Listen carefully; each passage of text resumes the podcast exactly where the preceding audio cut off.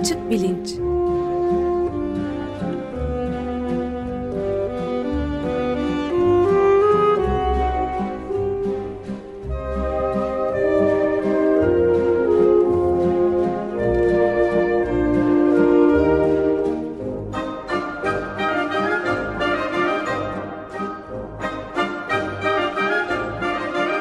Güven Güzeldere ile bilim ve felsefe sohbetleri.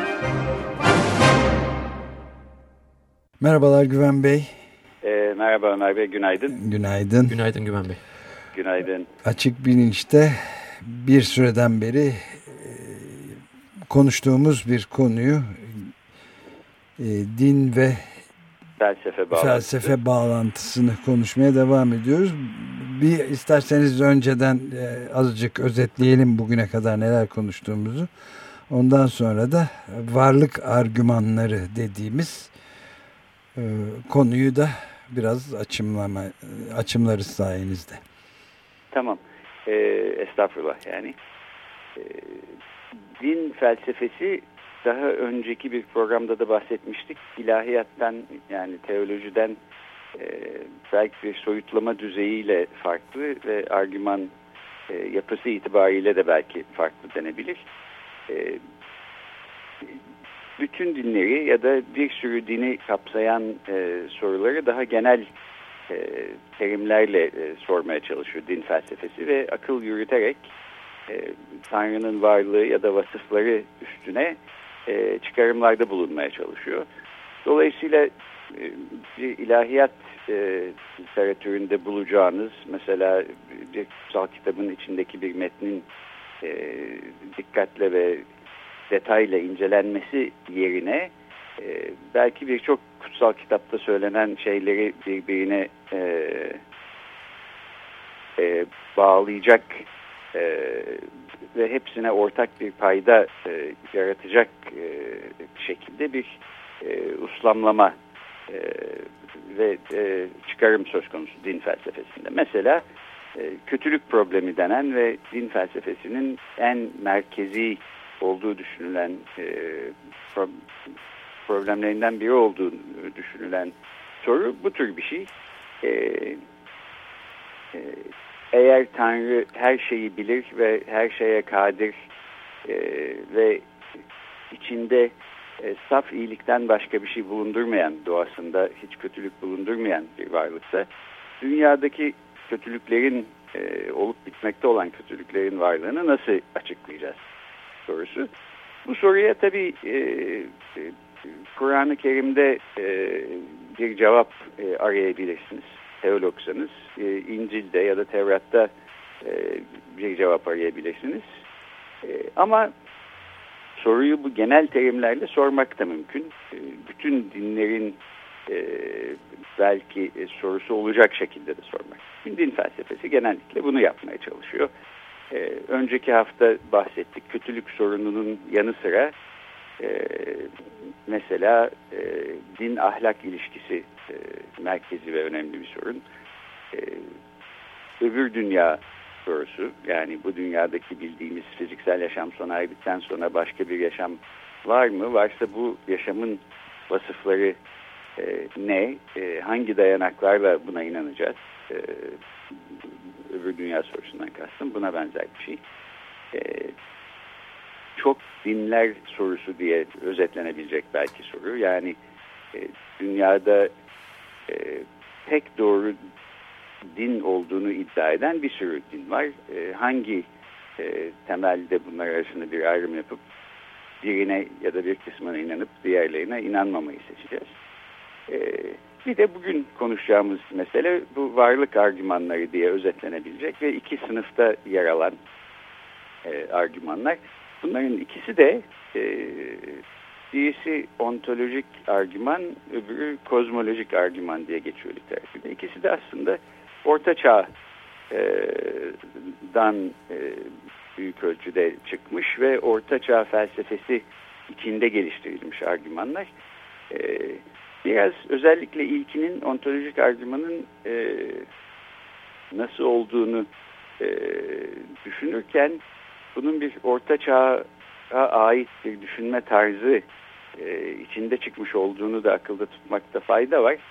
E, çünkü bir taraftan bu argümanların ikisi de çok ağır bir yük kaldırmaya çalışıyorlar. İkisi de Tanrı'nın varlığını ispat etmek üzere tasarlanmış argümanlar. Öte taraftan e, bu kadar ağır bir yükü kaldıramayacak hafif siklet argümanlar gibi de gözükebilir. E, canım bu muymuş dedirtebilir e, insana duyduğumuz zaman. Bu da belki şundan Tanrı var mıdır yok mudur sorusunu bir şekilde irdelemek, kurcalamak istiyorsunuz diyelim aklınıza bu takıldı. Hangi temelde bunu yapacaksınız?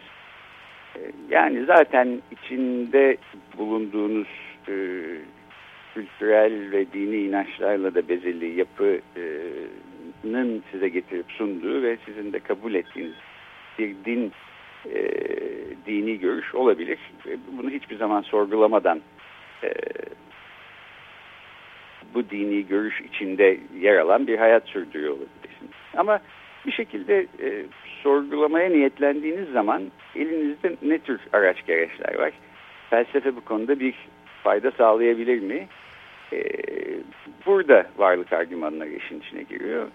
Ve e, ontolojik argümanda, kozmolojik argümanda yalnızca bir akıl yürütme yöntemiyle yani deney yaparak ya da bir mucizeyi gözlemleyerek, şahit olarak ya da herhangi bir deneyimden insanın geçmesiyle buna dayanan argümanlar değil, yalnızca akıl yürüterek çok temel prensiplerden yola çıkıp e, Tanrı'nın olduğunu ispat etmeye çalışan argümanlar. E, ontoloji e, felsefenin bir e, alt alanı, bir çalışma alanı, varlık bilim e, demek belki en doğrusu. Dünyada ve e, evrende olan her şeyin ne tür şeyler olduğunu e, irdelemeye çalışan, e, işte mesela zihin beden problemi çerçevesinde bakarsak ontolojiye zihinle beden aynı varlık bilimsel kategoriye ait iki şey midir? Birbirinin uzantısı mıdır ya da bir tanesi öbürünün fonksiyonu olarak mı ortaya çıkar? Yoksa e, birbirlerinden ayrı iki klasmanda mı yer alırlar? E, gibi bir sorunun e, peşinden gitmek mümkün. Bu sorunun cevabına bağlı olarak tabii e, zihinle beden birbirinden ayrılıp e, iki ayrı e, varlık e, olarak e, varlıklarını sürdürebilirler mi sorusunun da cevabı mesela burada aslında saklı. Eğer e, işte bedensel olarak ölüp e, toprağa karıştıktan sonra hala benim e, karakter özelliklerimi, hafızamı, kişiliğimi e, taşıyarak benim var olmamı sürdürecek bir bedenden bağımsız zihin e, vardır diye düşünüyorsanız bu e, zihin felsefesini din felsefesiyle de bağlıyor. İşte öbür dünya sorusunun e, bir anlamda cevabı ya da cevabının temelini oluşturuyor filan. E, ontoloji varlık bilimi. Evet. E, kozmolojide e, işte evrenin e, başlangıcı ve yaratılışını inceleyen e, çalışma alanı. E, bu iki argümanda, ontolojik argümanda, kozmolojik argümanda e, dediğim gibi temel prensiplerden çıkarak e, Tanrı hakkında, Tanrı'nın var olduğu hakkında bir ispata ulaşmaya çalışıyorlar. Ontolojik argümanın e, belki ilk e, formülasyonu e, 11. ve 12. yüzyıllarda yaşamış olan e, Anselm isimli e, Canterbury'li bir felsefeci, din felsefecisi ve teolog aslında. E, daha sonra e, Thomas Aquinas bunu 13. yüzyılda 200 yıl sonra filan yaklaşık geliştiriyor. Daha sonra e, Aquinas'ın e, felsefesinden çok yararlanmış olan Descartes 17. yüzyılda yeniden ele alıyor. E, arkasından işte Spinoza'dan Leibniz'e, Kant'a, e, Hegel'e kadar e, bir sürü felsefecinin aslında uğraştığı bir argüman formu. E, çok ilginç bir şey yapmaya çalışıyor ontolojik argüman. Bizim düşüncelerimiz e, ve Tanrı kavramımızdan yola çıkarak Tanrı'nın varlığının ispat edilebilir olduğunu e, iddia ediyor. Şimdi Bu Canterbury'li Aquinas, e, şey Canterbury'li Anselm mi? An, Anselm'in ilk e, versiyonu ve daha sonra geliştirilen versiyonlarda Aquino'lu böyle. Thomas filan evet.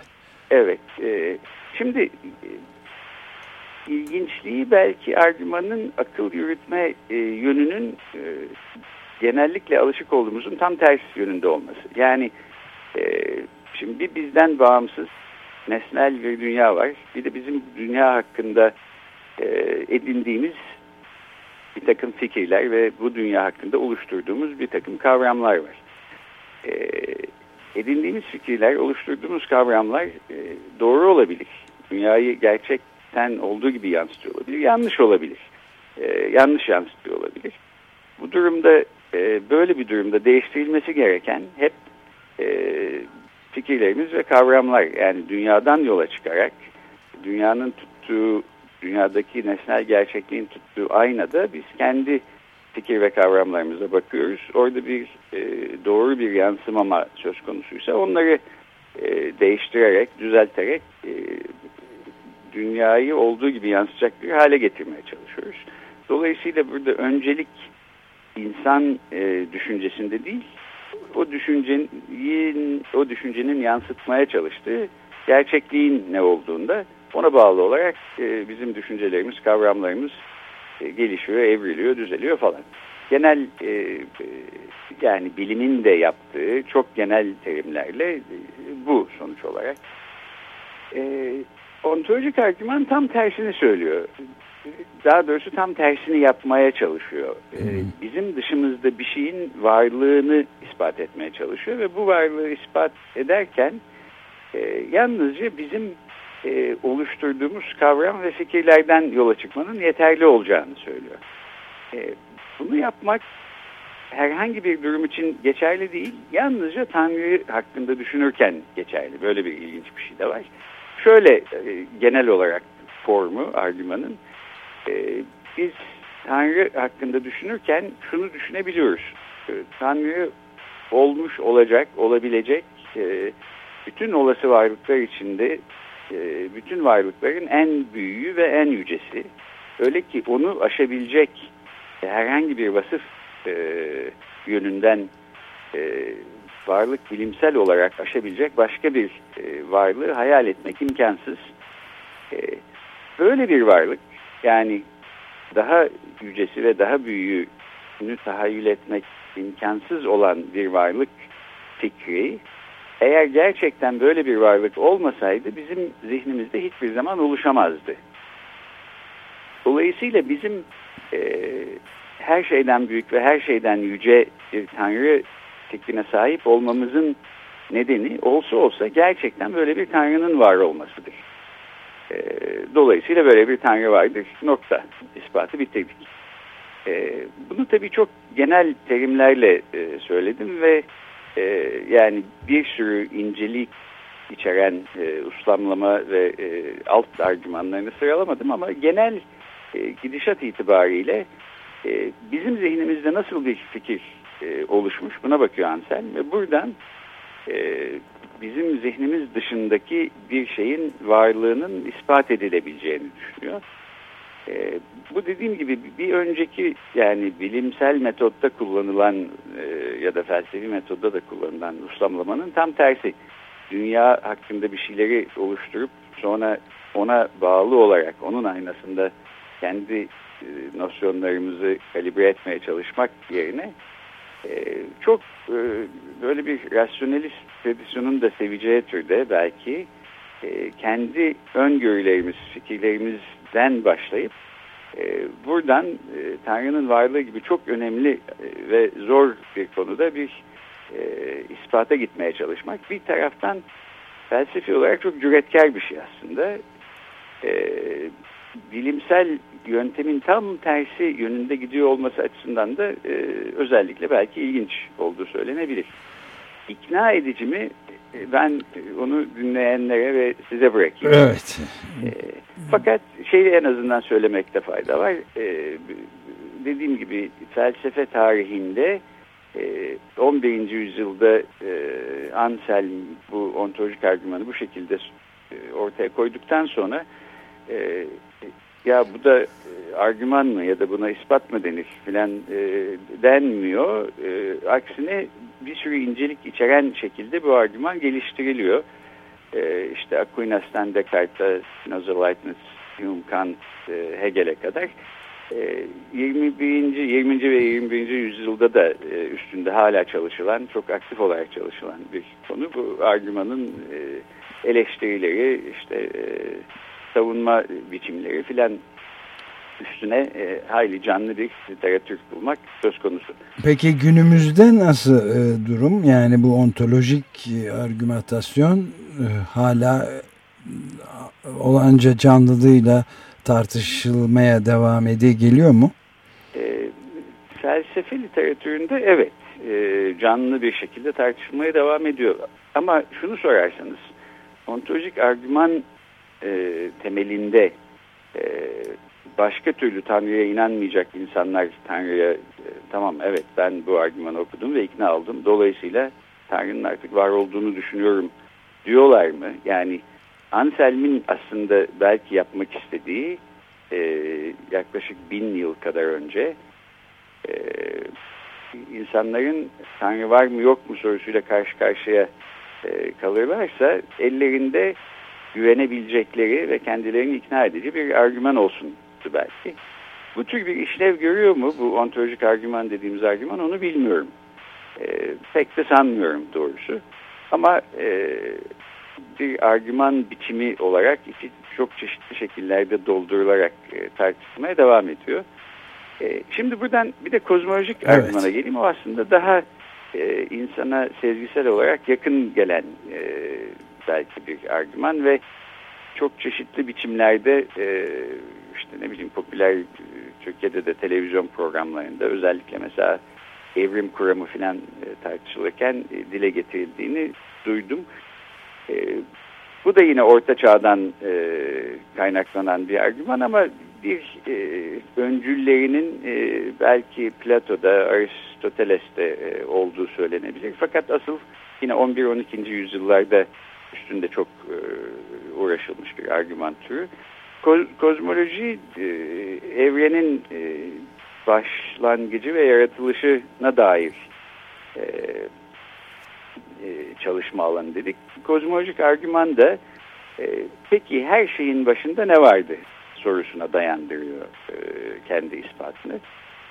Yani dünyada var olan her şeyi e, nedeni olan ve zamansal olarak da ondan önce e, var olan bir öncülü olması lazım. E, peki bir e, nedensellik zincirinin bir yerinden bakmaya başlayıp yere doğru gittiğimizde peki bunu ne buna ne neden oldu, buna ne neden oldu ya da bunu ne yarattı, bunu ne yarattı diye sorarak zaman içinde geriye doğru gitmek mümkün. Gittik gittik gittik en geriye kadar gittik. İşte belki evrenin yaratılış anına geldik. Big Bang. E, belki evet Big Bang e, kuramına inanıyorsak o şekilde evren e, yaratıldı. Ondan önce yoktu dedik. Öyle bir e, zaman içinde bir T noktasına ulaştık diyelim hala orada ama şeyi sormak mümkün. Peki ama Big Bang'den önce ne vardı? Ne vardı evet. Ya da Big Bang'i kim yarattı? Ee, şimdi ben fizikçi değilim ama bu e, fizik literatüründen anladığım kadarıyla bazı fizikçiler en azından e, peki Big Bang'i kim yarattı ya da Big Bang'den önce ne vardı sorusunun anlamlı bir soru olmadığını düşünüyorlar. Ve bunun ötesinde bir soru sorulamaz, sorulmamalı e, en azından işin fizik kuramını biliyorsanız e, bu e, sorunun anlamsız bir soru olduğunu görebilirsiniz diyorlar. Ama yine de e, son derece e, işte sati ve e, sezgisel bir şekilde de olsa insan sanki ama bir dakika yani onu da bir şeyin yaratmış olması lazım. En azından bizim zaman skalası anlayışımız içinde. Peki ama bir, bir adım öncesinde ne vardı? sorusu hala sorulabilir e, gibi hissetmek. Evet o, özellikle de yani zamanın başlamasının gibi bir kavramı e, tahayyül etmekte, kavramakta, algılamakta zorluk çekebiliyor. Çünkü zaman böyle sürekli bir akış gibi bütün e, göreceliğine ilişkin görüşlere rağmen bir akış gibi düşünülüyor. ilerleyen bir şey gibi ve bir noktada önce zamanın olmadığını düşünmek tabi mekanın da aynı zamanda e, çok kolay gelmeyebiliyor insanlara. Bana da öyle mesela. Evet, evet. Ee, bunu sorduğumuz zaman e, yani işte bazı Big Bang kuramcıları e, bu soruyu sormakta bir anlam yok e, diyebiliyorlar. Ya da bir kısmı başka bir şey yoktu. E, Big Bang'i kimse yaratmadı, kendiliğinden oldu e, diyebiliyorlar. E, ama şunu demek de mümkün, kozmolojik argümanda bunu diyor. E, hayır, her şeyi yaratmış olan bir başka öncül mutlaka olsa gerek.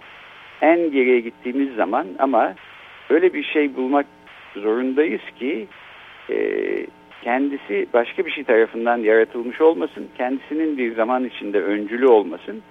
E, her şeyin mutlak olarak hem zamansal hem nedensellik zinciri içinde en başı olan bir nokta olsun.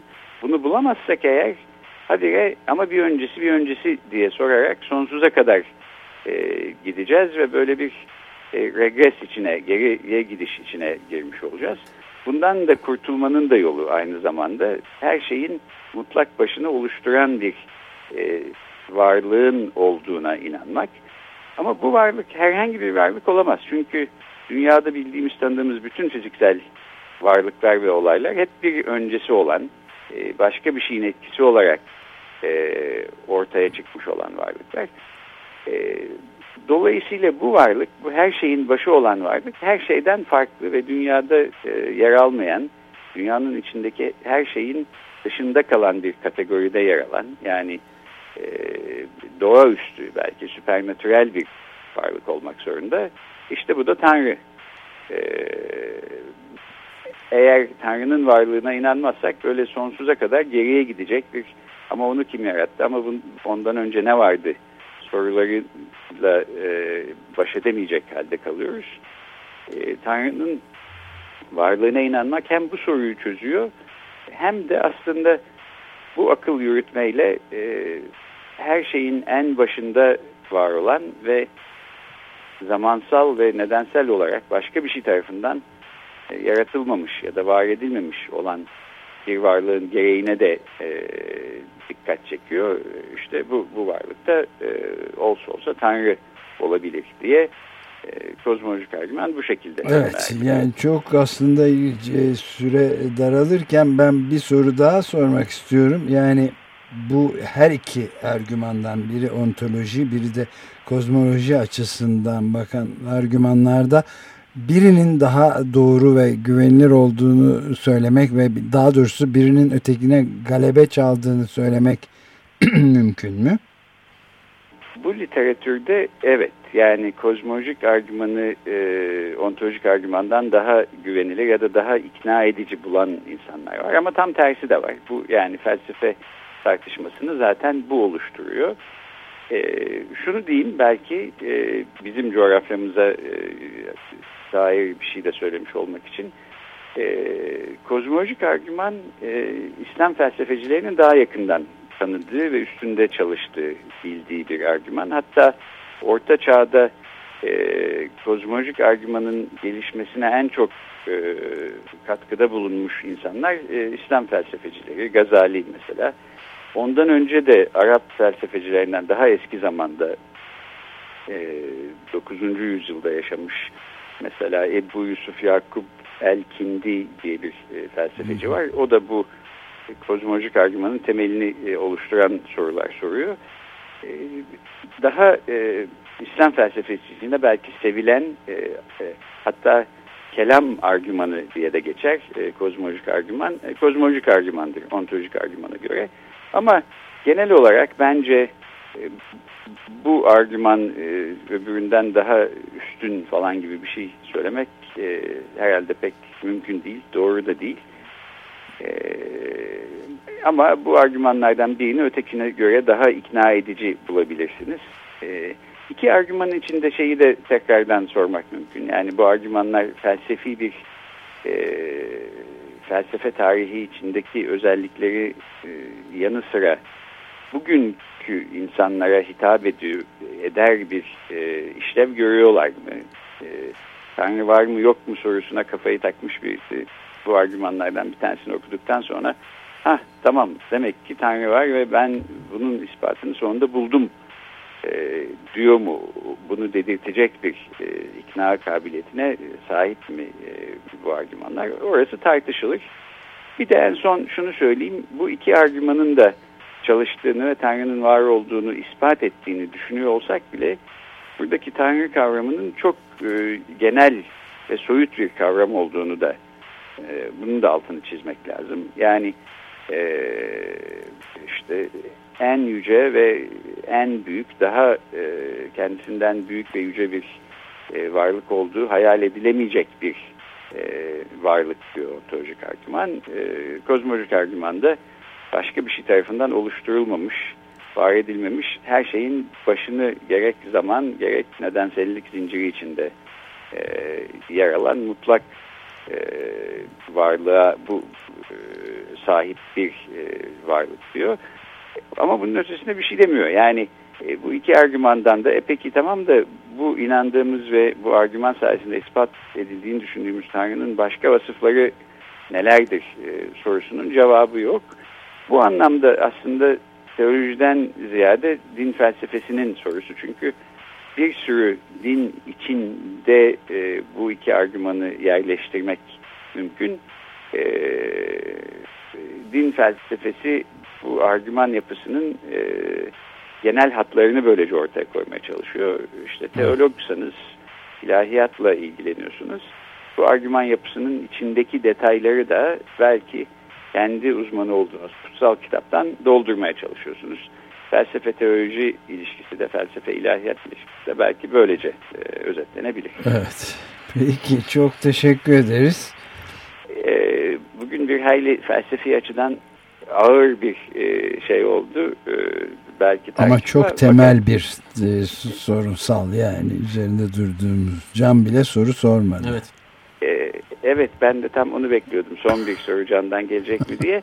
E, peki felsefe tarihinin e, biraz daha belki e, pratik anlamda da e, bizle rezone edecek e, soruları var. Birkaç tanesini de önümüzdeki haftalarda e, izlemeye devam edeceğiz. O zaman ben de çalışıp gelirim. Tamam, tamam çok oldu. teşekkürler. Görüşmek üzere. Görüşmek, Görüşmek üzere. Hoşçakalın.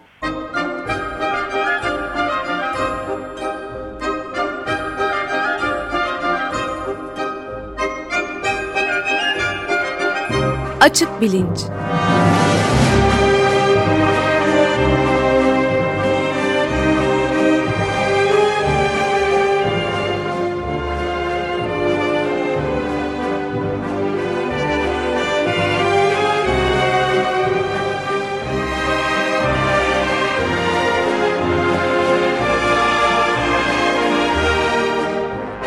Güven Güzeldere ile bilim ve felsefe sohbetleri.